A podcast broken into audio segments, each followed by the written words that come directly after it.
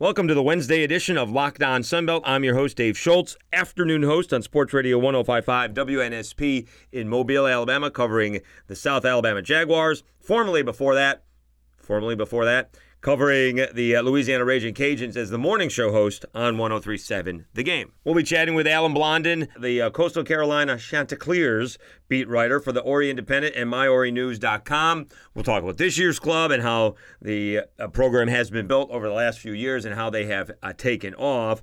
Uh, he's not quite sure that they are as good as their record would indicate, which is a perfect five and oh. A couple of ball games I did want to highlight this week because we have a, a, handful of mismatches. Uh, although winning on the road, and it doesn't matter what level, is not easy. You have James Madison going to Arkansas State. ULM beat Louisiana at home, but then got rocked by Arkansas State. James Madison just blew out Texas State at home, so we'll see how that game goes. You do have Appalachian State on the road taking on Texas State, so we'll see if that matters in that ball game.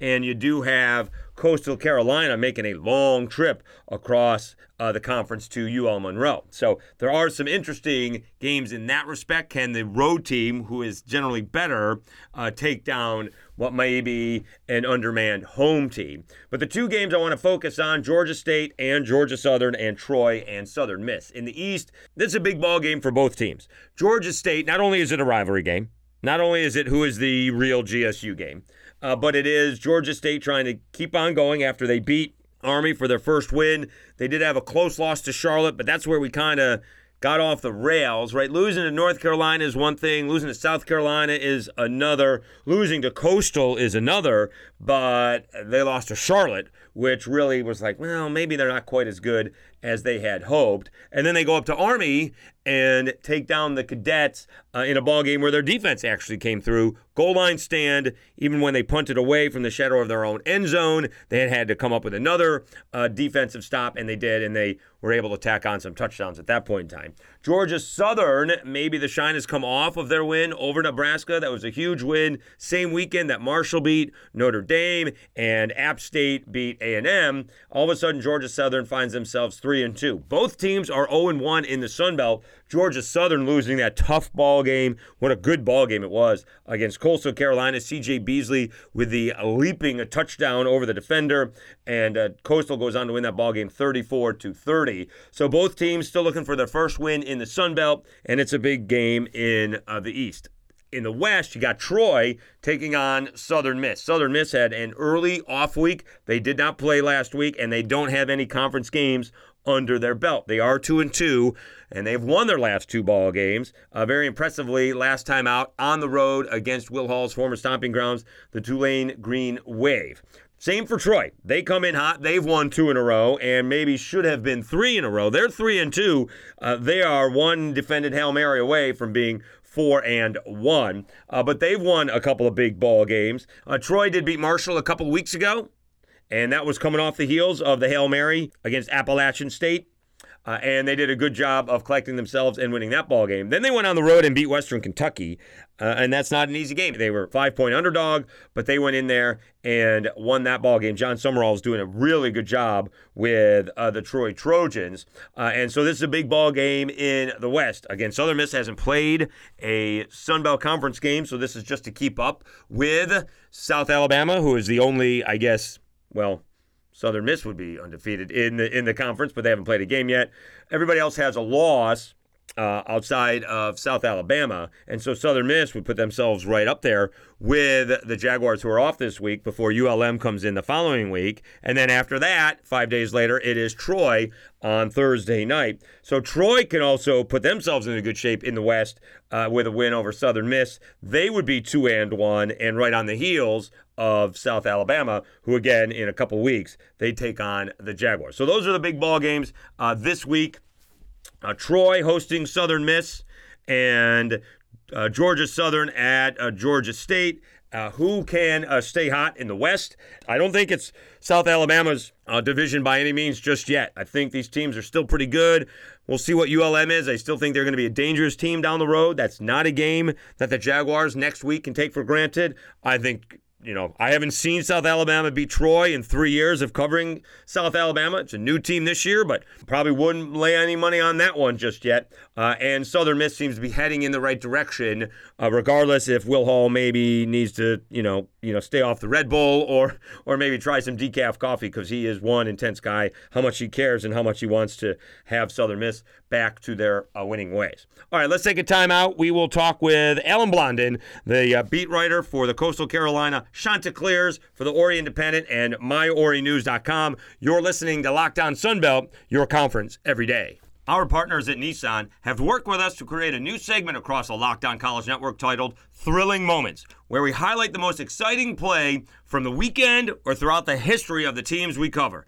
This week's thrilling moment is the Louisiana Raging Cajuns 2011 New Orleans Bowl victory. Prior to being selected to play in the New Orleans Bowl against San Diego State, the Raging Cajuns in 2011 were picked dead last in the Sun Belt and were last out of 120 FBS football teams. Uh, they had not been to a bowl game since 1970, and the New Orleans Bowl was their first one as an FBS football school. It was Brent Baer who kicked a 50 yard field goal to give the Cajuns a thrilling 32 30 victory over San Diego State. This segment has been inspired by the thrilling new designs featured across Nissan's new lineup of vehicles. Pursue what thrills you in all of the new Frontier, this segment has been inspired by the thrilling new designs featured across Nissan's new lineup of vehicles. Pursue what thrills you in the all new Frontier, Armada, or Pathfinder today. Available now at nissanusa.com. March Madness is right around the corner. If you want to win your office pool, you need to stay caught up with all the college basketball action with the Locked On College Basketball Podcast. Every Monday, Andy Patton and Isaac Schade recap the biggest stories in college basketball, keep you up to date on the NCAA tournament bubble, and get you ready for the upcoming week of games. From the Big East to the Mountain West and everywhere in between, Andy and Isaac have college hoops covered on the Locked On College Basketball Podcast. Available on YouTube and wherever you get podcasts. Part of the Locked On Podcast Network. Your team every day. Welcome back to the Wednesday edition of Locked On Sunbelt. Let's talk about those Coastal Carolina Chanticleers with Coastal Carolina beat writer, Alan Blondin. Alan, I mean, how good is this Coastal team? A lot of people thought, maybe me included, that the turnover, especially on defense, was going to hurt them. Uh, and yet another thrilling, some may say leaping 34 to 30 victory over Georgia Southern. Yeah, it still remains to be seen. I think how good the team is. I mean, they're you know they're they've managed to win all five games. Uh, they have tra- they have trailed in four of those five games in the second half. Um, some of them real late, as as was this past week when they needed a touchdown with uh, 38 seconds left to pull out that win. Um, even against FCS foe Gardner Webb, they um, they've scored with six and a half minutes left to take the lead. So that they they know. I, I, guess at this point they're a program that knows how to win, um, but they're uh, they're needing to pull out these games late through the first five weeks. Um, so it's it's kind of still a open book a little bit on how good they can be, how good they are now, how good they can be, and where they'll end up by the end of the Sun Belt season. All right, you've covered the uh, the Chanticleers for six uh, years. Uh, how have you seen this program uh, grow? They've been playing football since 2003. Yeah, well, that uh, you know they had that you know they transitioned to FBS um, in 2016, 17. Their first year in the Sun Belt was 17. Um, they had three consecutive losing seasons. They went two and six in the conference three years in a row. And then 2000 happened, and uh, everything changed. It was uh, a metamorphosis of, of, of a type here for the for the program. They went 11 and 0 in the regular season you know, got all the national attention, beat BYU when uh, ESPN Game Day was on campus. So it, all of a sudden, uh, you know, what Jamey Chadwell, the head coach, was preaching and, and pushing, and everything kind of clicked in that one year. And they haven't looked back. You know, they went 11 and 1 then, 11 and 2 last year, 5 and 0 this year. So they're 27 and 3 in their last uh, 30 games, which is number two to uh, Alabama in the nation. So mm. it's it's a pretty crazy. Like I said, I guess it was kind of a metamorphosis. Really, it just they they built up. You know, they, they kept a lot of the same players, as you mentioned. The turnover this year, they so these same players were in the program for five six years, and those are the guys that you know went 11 and 0 and 11 and 2, and now they've got uh, a lot of guys that have still been in the program a number of years in some cases, but just hadn't gotten a lot of playing time with all those you know experienced guys in the lineup. So it's uh it's an all new crew, but the winning continues. All right, we're talking with uh, Alan Blondin from uh, the Horry Independent, myhorrynews.com. Why don't you tell us the background of uh, of the program because it is it's a fascinating one and it it you know usually doesn't start you know college football programs usually don't start with you know billionaires uh, when they're making the transition there. Uh, but that's exactly what happened. I guess Joe Moglia was living out his childhood dream and becoming the head coach of the Coastal Carolina Chanticleers. Tell us about Joe and what he meant to uh, the program to sort of lay the groundwork for Jamey Chadwell and Grayson McCall. Yeah, and he he he handpicked Jamey Chadwell. As a matter of fact, he he brought him in. But um, you know, prior to that, the program started in 03. It was FCS.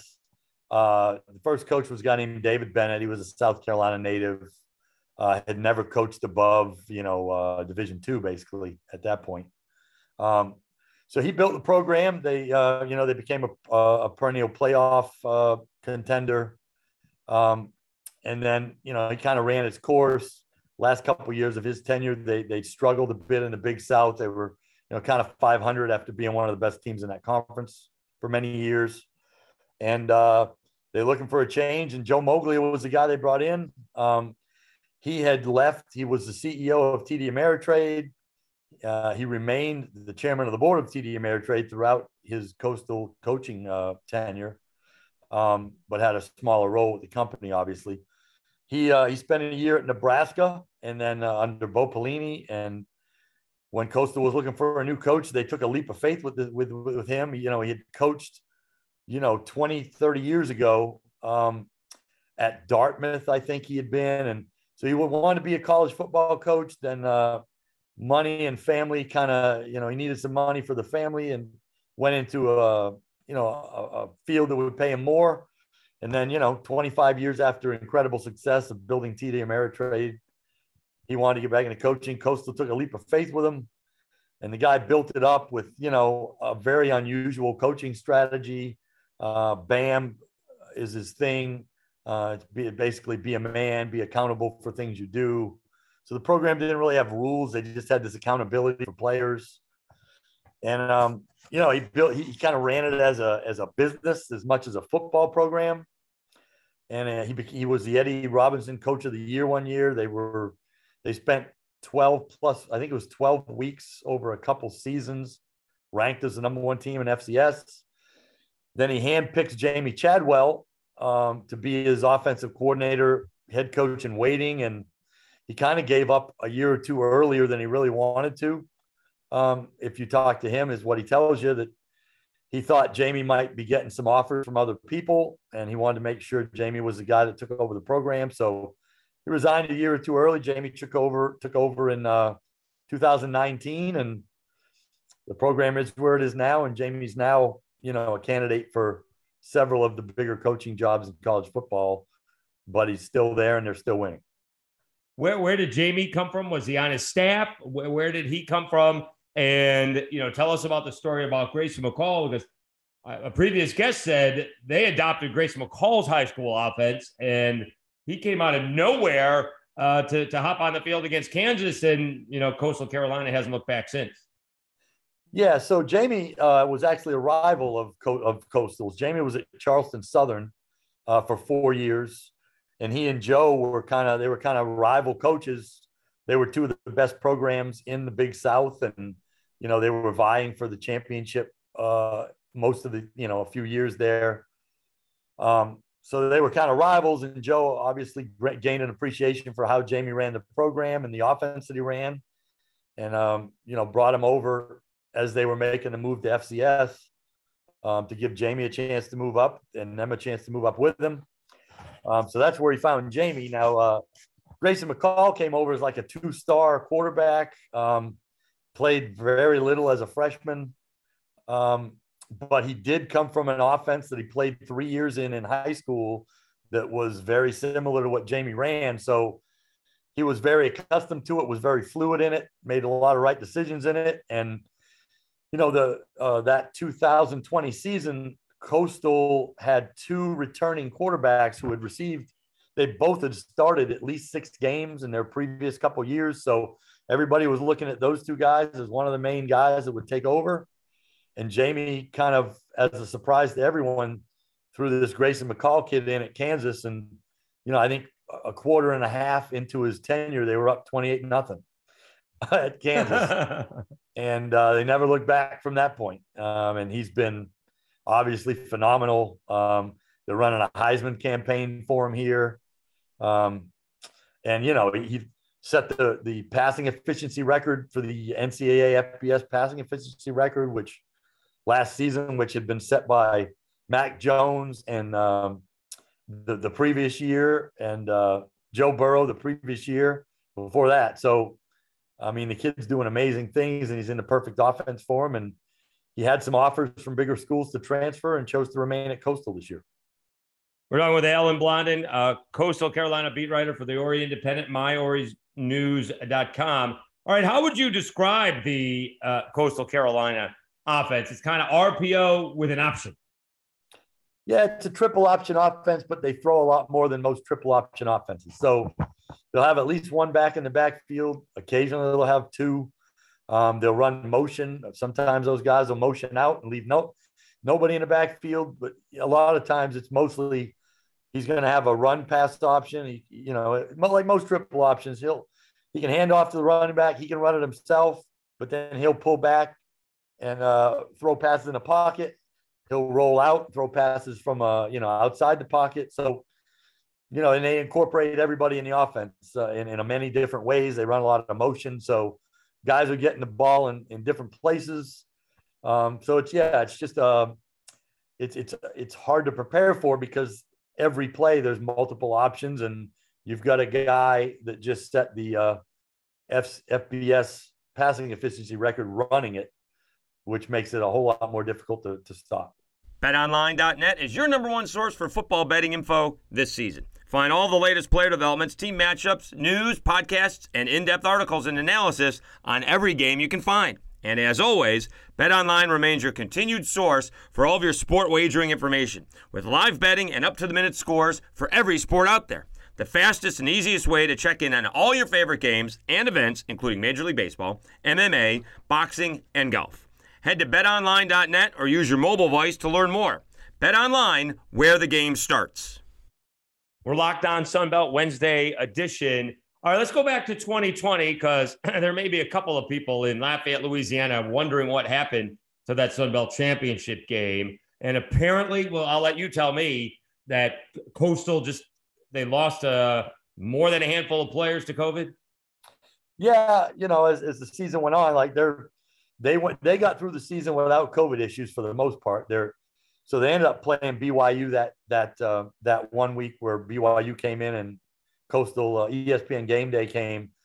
They played BYU because Liberty had to cancel their their scheduled game because Liberty had cases of COVID. So their season had been impacted by COVID some. Uh, but yeah, that week uh, of the championship game, um, Coastal, you know, says they they uh, they got some cases of COVID within the program, weren't able to play that game. And so they, you know, they both were deemed co-champions and they both went on to their bowl games and Coastal went on to end up playing Liberty in what would have been a game that was scheduled earlier in the year in their bowl game in the Cure Bowl.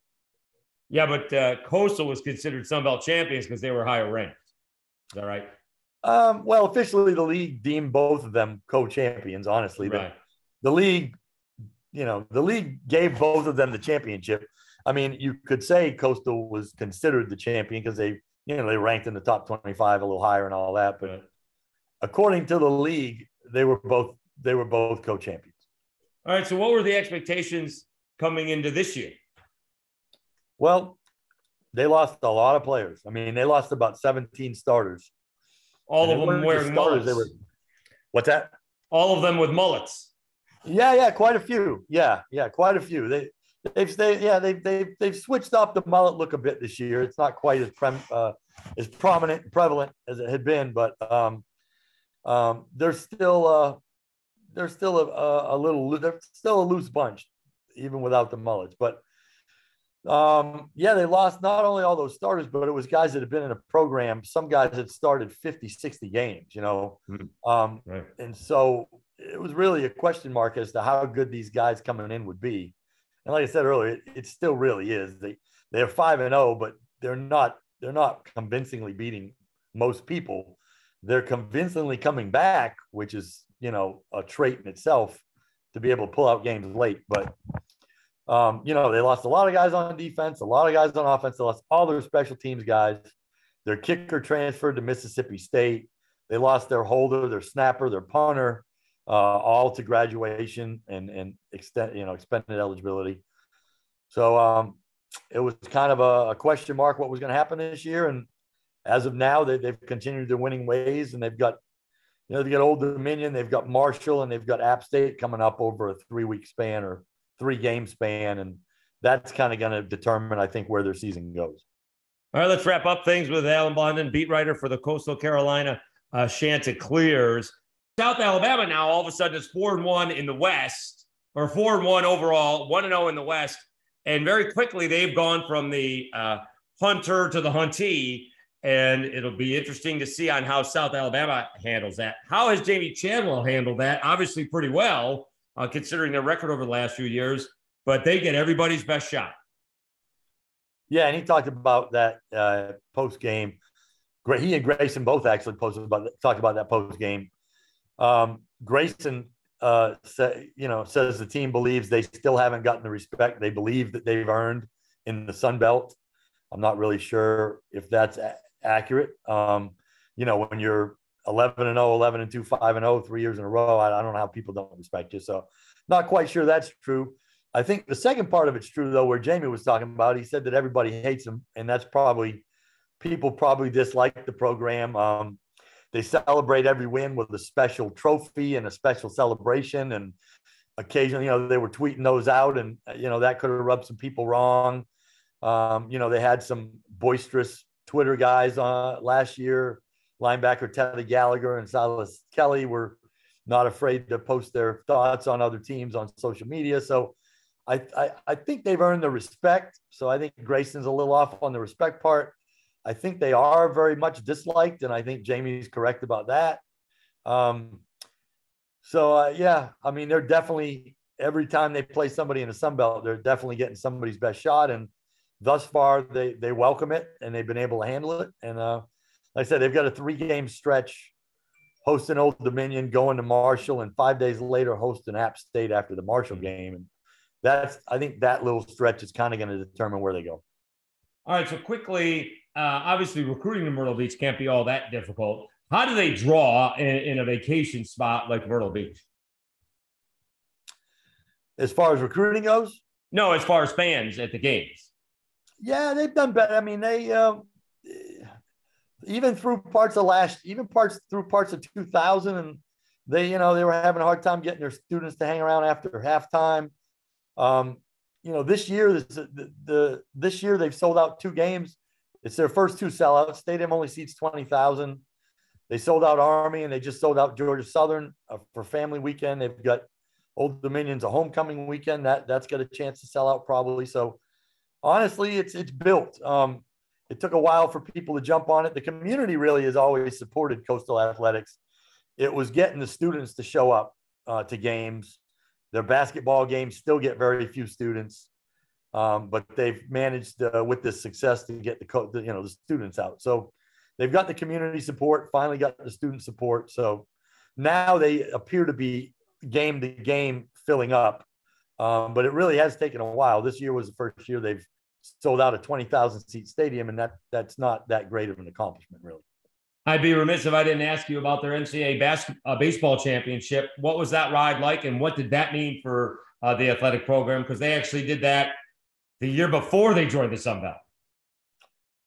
Yeah, no, they uh, that was an amazing run. Actually, you know, the baseball program's always been very good, uh, always been top twenty-five worthy, really. Um, even at the level they were playing, um, you know, with the Big South Conference, they were always at top of that, and and always a very very good team. Yeah, so they and they were, they, you know, there was no fluke there. They beat LS. They went to LSU for the uh, for the Super Regional. They beat them at LSU. They beat Florida and, and other very good teams during the College World Series and beat Arizona in the best two out of three. So they were playing legitimate programs and uh, did it without fl- a fluke. So that was a big, big, big deal for the program, obviously, for the school. You know, it gave them something they could hang their hat on. We're national, you know, baseball champions in 2016. So that I think actually, uh, you know, helped them fundraise and and and and ultimately led to the football program elevating to the level it is with the aid of that baseball attention and baseball uh, fundraising. All right, is Alan Blondin, the beat writer for the Coastal Carolina Chanticleers from the Horry Independent and myhorrynews.com. Alan, always great catching up. Thanks very much for hopping on Locked On uh, Sunbelt and all the best this season. Yes, and don't forget if you uh, you can follow all my coverage on my Twitter. I'll always post everything to Twitter that I write. So it's at Alan Blondin, A L A N B L O N D I N. So it's easy to find just my name on Twitter, and uh, I'll post everything I write about the Chanticleers there. Thanks very much for tuning in to the Wednesday edition of Locked On Sunbelt. We'll be back with Thursday with another edition of Locked On Sunbelt, your conference every day.